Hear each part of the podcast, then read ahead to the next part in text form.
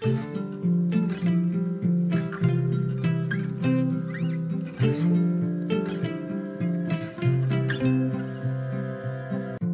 och välkommen till For Health med Anna Sparre.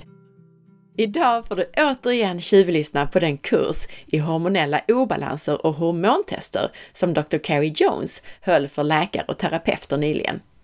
Idag handlar det bland annat om hur hormoner bryts ner i kroppen och vilka häftiga och potenta ämnen som kan bildas då.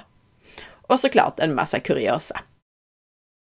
Om du gillar det här avsnittet så blir jag jätteglad om du vill dela med dig av det på Facebook, Instagram eller till en vän. Och gå in och lämna ett betyg eller en recension i iTunes. Tack på förhand! Om du är nyfiken efter avsnittet så hittar du mer information på forhealth.se.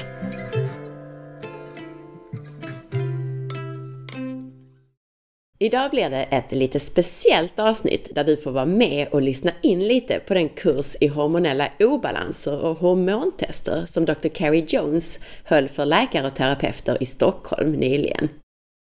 Många som ni känner till från tidigare avsnitt var på plats för att lära sig av kunniga Carrie. Bland annat var både Peter Wilhelmsson och Peter Martin på plats. Och den andra av de här får även uttala sig lite i dagens avsnitt.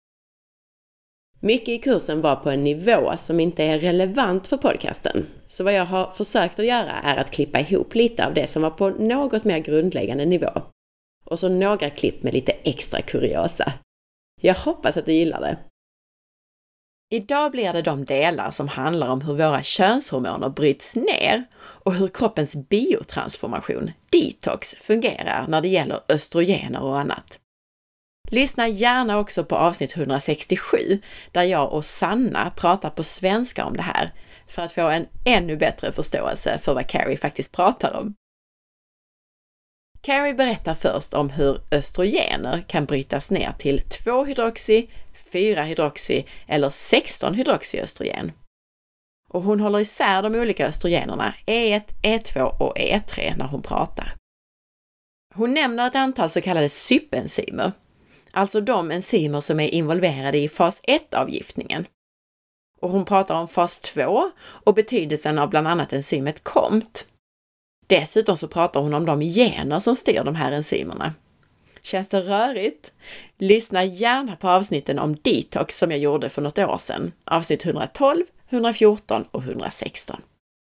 Dessutom så pratar Carrie om vad det är som gör att 4-hydroxyöstrogener ökar risken för bröstcancer nämligen det som kallas för adducts. But E1 and E2 can come down and make a 2, a 4, or a 16. 16 I have in the blue, it's kind of neutral. Because you hope it just goes to E3 and goes out of the body. What we're going to focus on primarily are the 2 and the 4. So what happens is estrogen goes into the liver and goes through phase one. And it can choose two, four, or 16. And there are genetics involved. CYP. So you'll see on the Dutch test, it'll say CYP 3A4, CYP 1B1, CYP 1A1. Those are the genetics. Those are the SNPs. CYP or SIP, if you have a mutation, they speed up they go faster. So if you have a 1B1, which is in the red, you will head to the 4. Is that bad? Yes. The 4 is the cancer pathway. If you don't get it out of, if it doesn't clear out of the body. The 4 can go two different ways. But you kind of want to avoid the 4. What do I mean by that? Okay, so 4 can go two ways, red and green. It can go this way up the red, all the way over to cancer, which I'll explain in the next slide, or it can go in the green through the, gen- the gene or the enzyme COMT, and it becomes phase two, methoxy, and then smiley face. So if you have a four, your person or your results show a high four, you want to make sure you're going down the green pathway, not the red pathway. All right, how do you how do you work with that? So how do you get breast cancer? Well, it's these things called adducts. A D D U C T. Adducts. And if you look back at my stick figure chart, I have a big fat arrow to explain that's where adducts are. What's an adduct? So what happens is the four goes down this pathway and it creates an adduct. And adducts bind to DNA and break it off.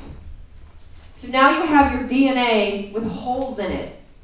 And the body goes, I can't have holes in my DNA. That's bad. So your repair system comes in and tries to repair the little holes in your DNA, and you can get mutations.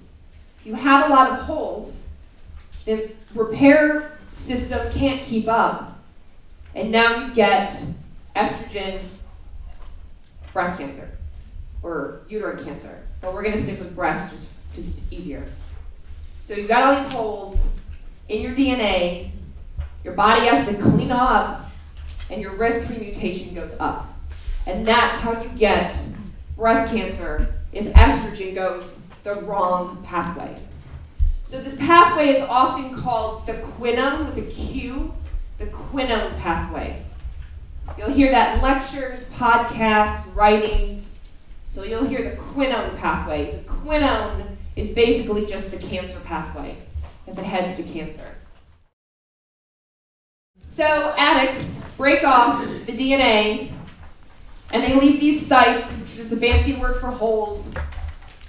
And the repair system has to come in, and if there's too many holes and not enough repair system, mistakes happen. So we're going to just start with phase one the 2, the 4, and the 16, right off your Dutch test. In this example, this person has very high E1 and very high E2. So they're estrogen dominant, lots of estrogen. This person, their 4OH is in the red. What did I say about 4OH? I don't like 4OH to be in the red. It's the cancer pathway. It can be the cancer pathway. The 2OH, the 2, that's the healthy pathway. You want your men and women to go down the 2 and kind of try to avoid the 4. So in this example, this person is making tons of 4 and not enough 2. You're going the wrong direction. This person was given DIM. You guys are familiar with I3C, indole 3 carbinol. You do have it right, you have a product about that. So this person, so DIM comes from indole 3 carbinol. So in this example, and you guys will use indole 3 carbinol, but in this example, we just had to use DIM. Hur hänger östrogener ihop med tarmfloran? Detta har till och med ett eget namn, estrobolome. Jag låter Carrie berätta. Do it for you? Well, lots of things. Antibiotics, drugs, and diet can greatly modulate it, make it go forward or make you go the bad way. So we're going to talk about the estrobolome. And I just like saying estrobolome. So here's how they kind of figured it out. So they did this study where they injected radio-labeled estrogen into real women, not rats, not mice, into women. And what they found was 10 to 15% of this radio-labeled estrogen was in the feces. So of 100%, only 10 to 15% came out the other end. So where was the 85 to 90% of estrogen? Where did it go? It got reabsorbed back into the body by this guy, beta glucuronidase. How many of you are familiar with beta glucuronidase? Beta glucuronidase is tested a lot in stool companies, but it has a huge effect on your hormones in your gut. So we are going to help work with it. All right, gut bacteria and beta glucuronidase. This is the Human Microbiome Project, and they found 15 plus species of bacteria that encoded beta glucuronidase. They can change beta glucuronidase. They can, they're, they're, the, in your gut microbiome can affect beta glucuronidase, and that will affect your estrogen. Beta glucuronidase is increased by what we call the standard American diet. It's when you eat crap, it's when you eat high fat, low fiber, no vegetable, fast food, bad oils often. It will push your gut to make more beta glucuronidase, which will make more estrogen. And I'll talk about that in a bit. So you have beta glucuronidase. And then scientists found that your gut can impact HSD. Why do you care about HSD? HSD is what makes your progesterone, your testosterone, your estradiol. And if you have gut bacteria that have increased your HSD, that means you're going to have more testosterone or more estradiol floating around. So we talked yesterday how we have to watch out for the ovary, we have to watch out for the adrenal gland, and now we have to watch out for the gut. Because if your gut isn't healthy, if your microbiome isn't healthy, then your extra estrogen or your extra testosterone causing bad symptoms might be coming from the gut. Because this little enzyme is upregulated. Dang it. Hur är det nu med förhållandet mellan östrogen och progesteron och det som brukar kallas för östrogendominans? Visste du att det inte bara handlar om östrogen och progesteron, utan om deras nedbrytningsprodukter?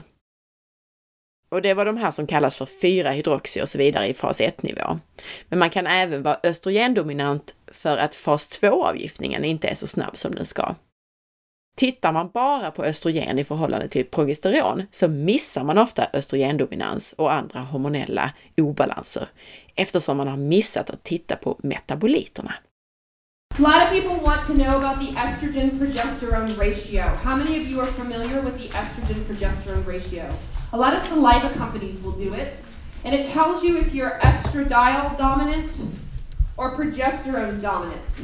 We do not do it on the Dutch test because we have so many layers of estrogen. You have to look at each one.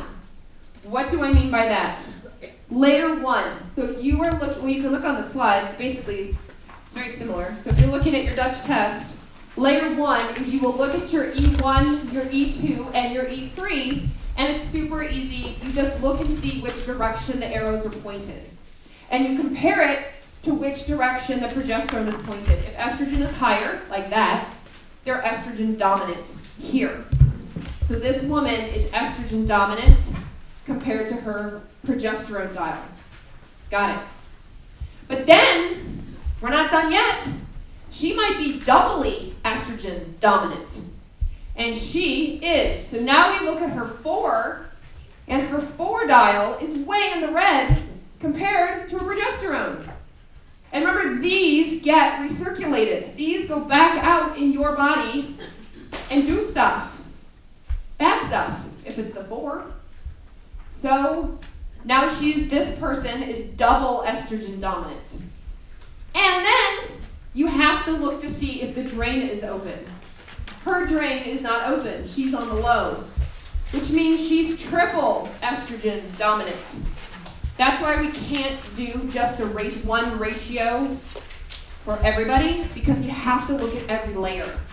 And then you have to go, ah, oh, crap, she's triple estrogen dominant. And sometimes some women, let me go back, I'm just going back. Sometimes if this this might be normal. Sometimes this is completely normal and she's not estradiol dominant.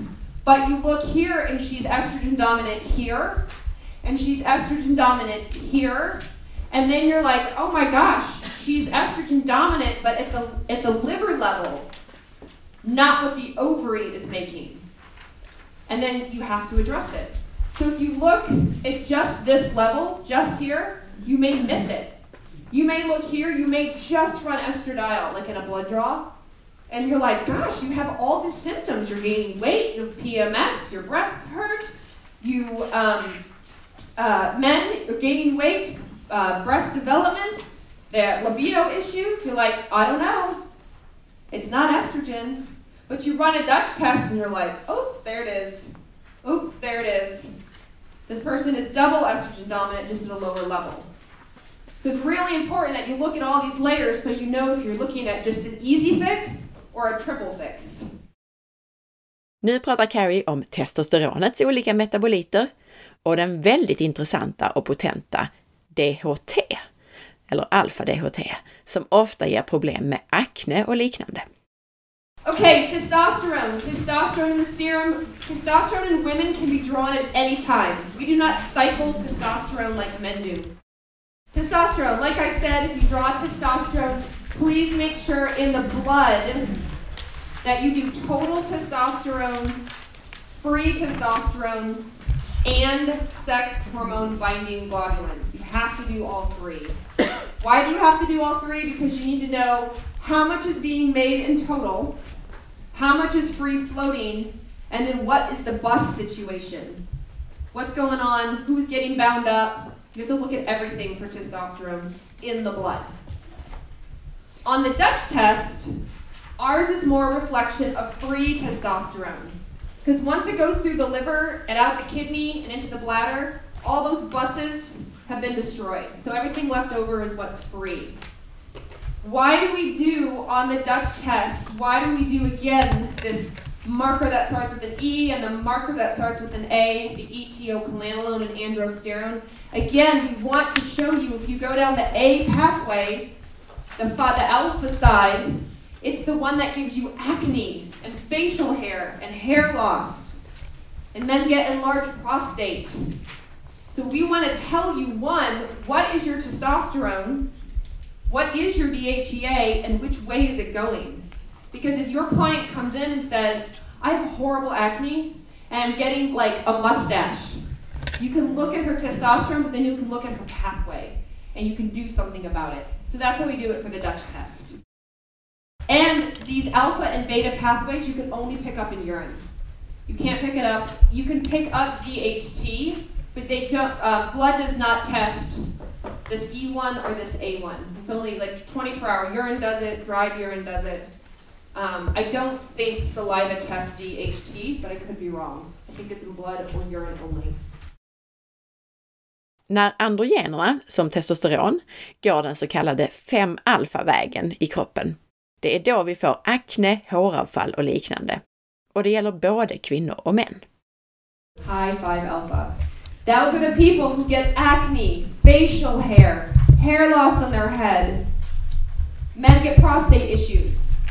If you have somebody do a Dutch test and they're 5 alpha, in this example, the gauge is leaning all the way over to the high side.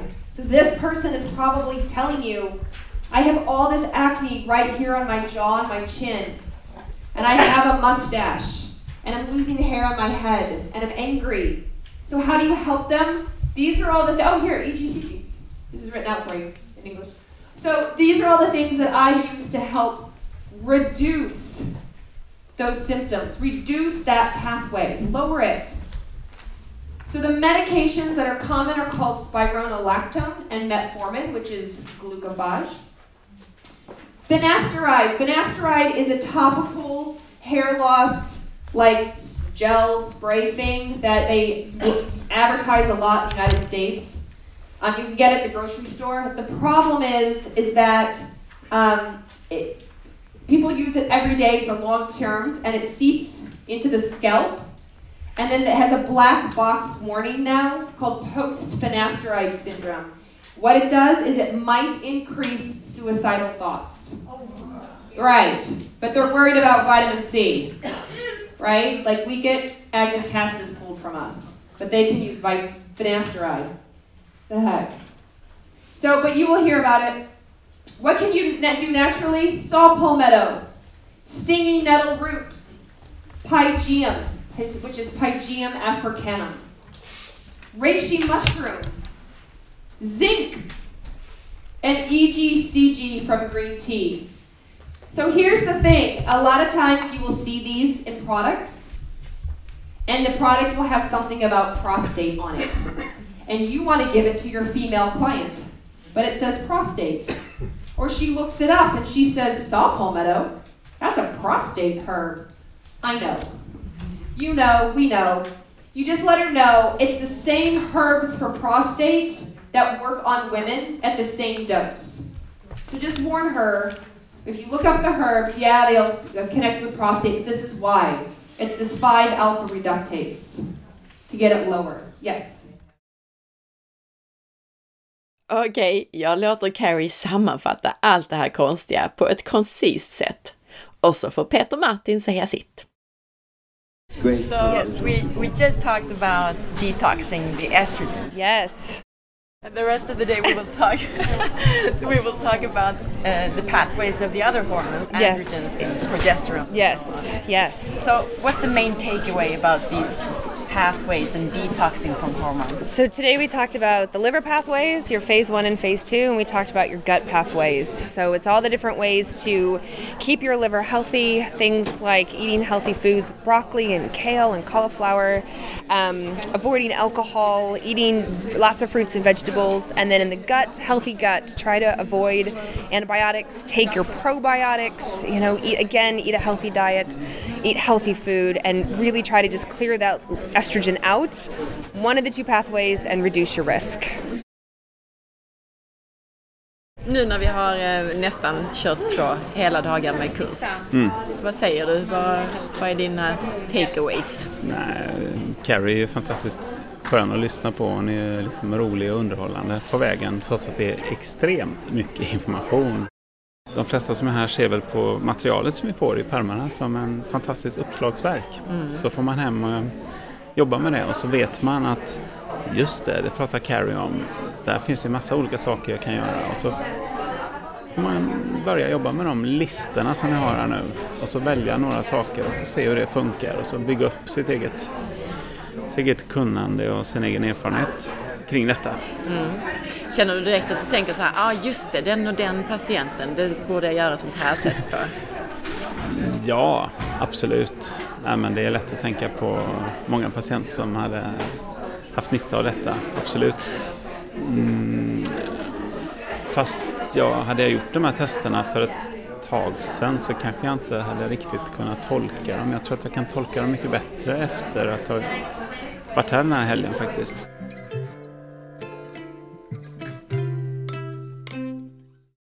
Tack för att du lyssnade! Jag hoppas att du gillade det här avsnittet.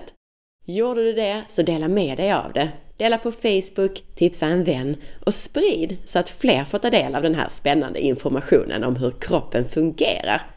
Jag blir också jätteglad om du vill lämna en recension i iTunes eftersom det hjälper andra lyssnare att hitta hit.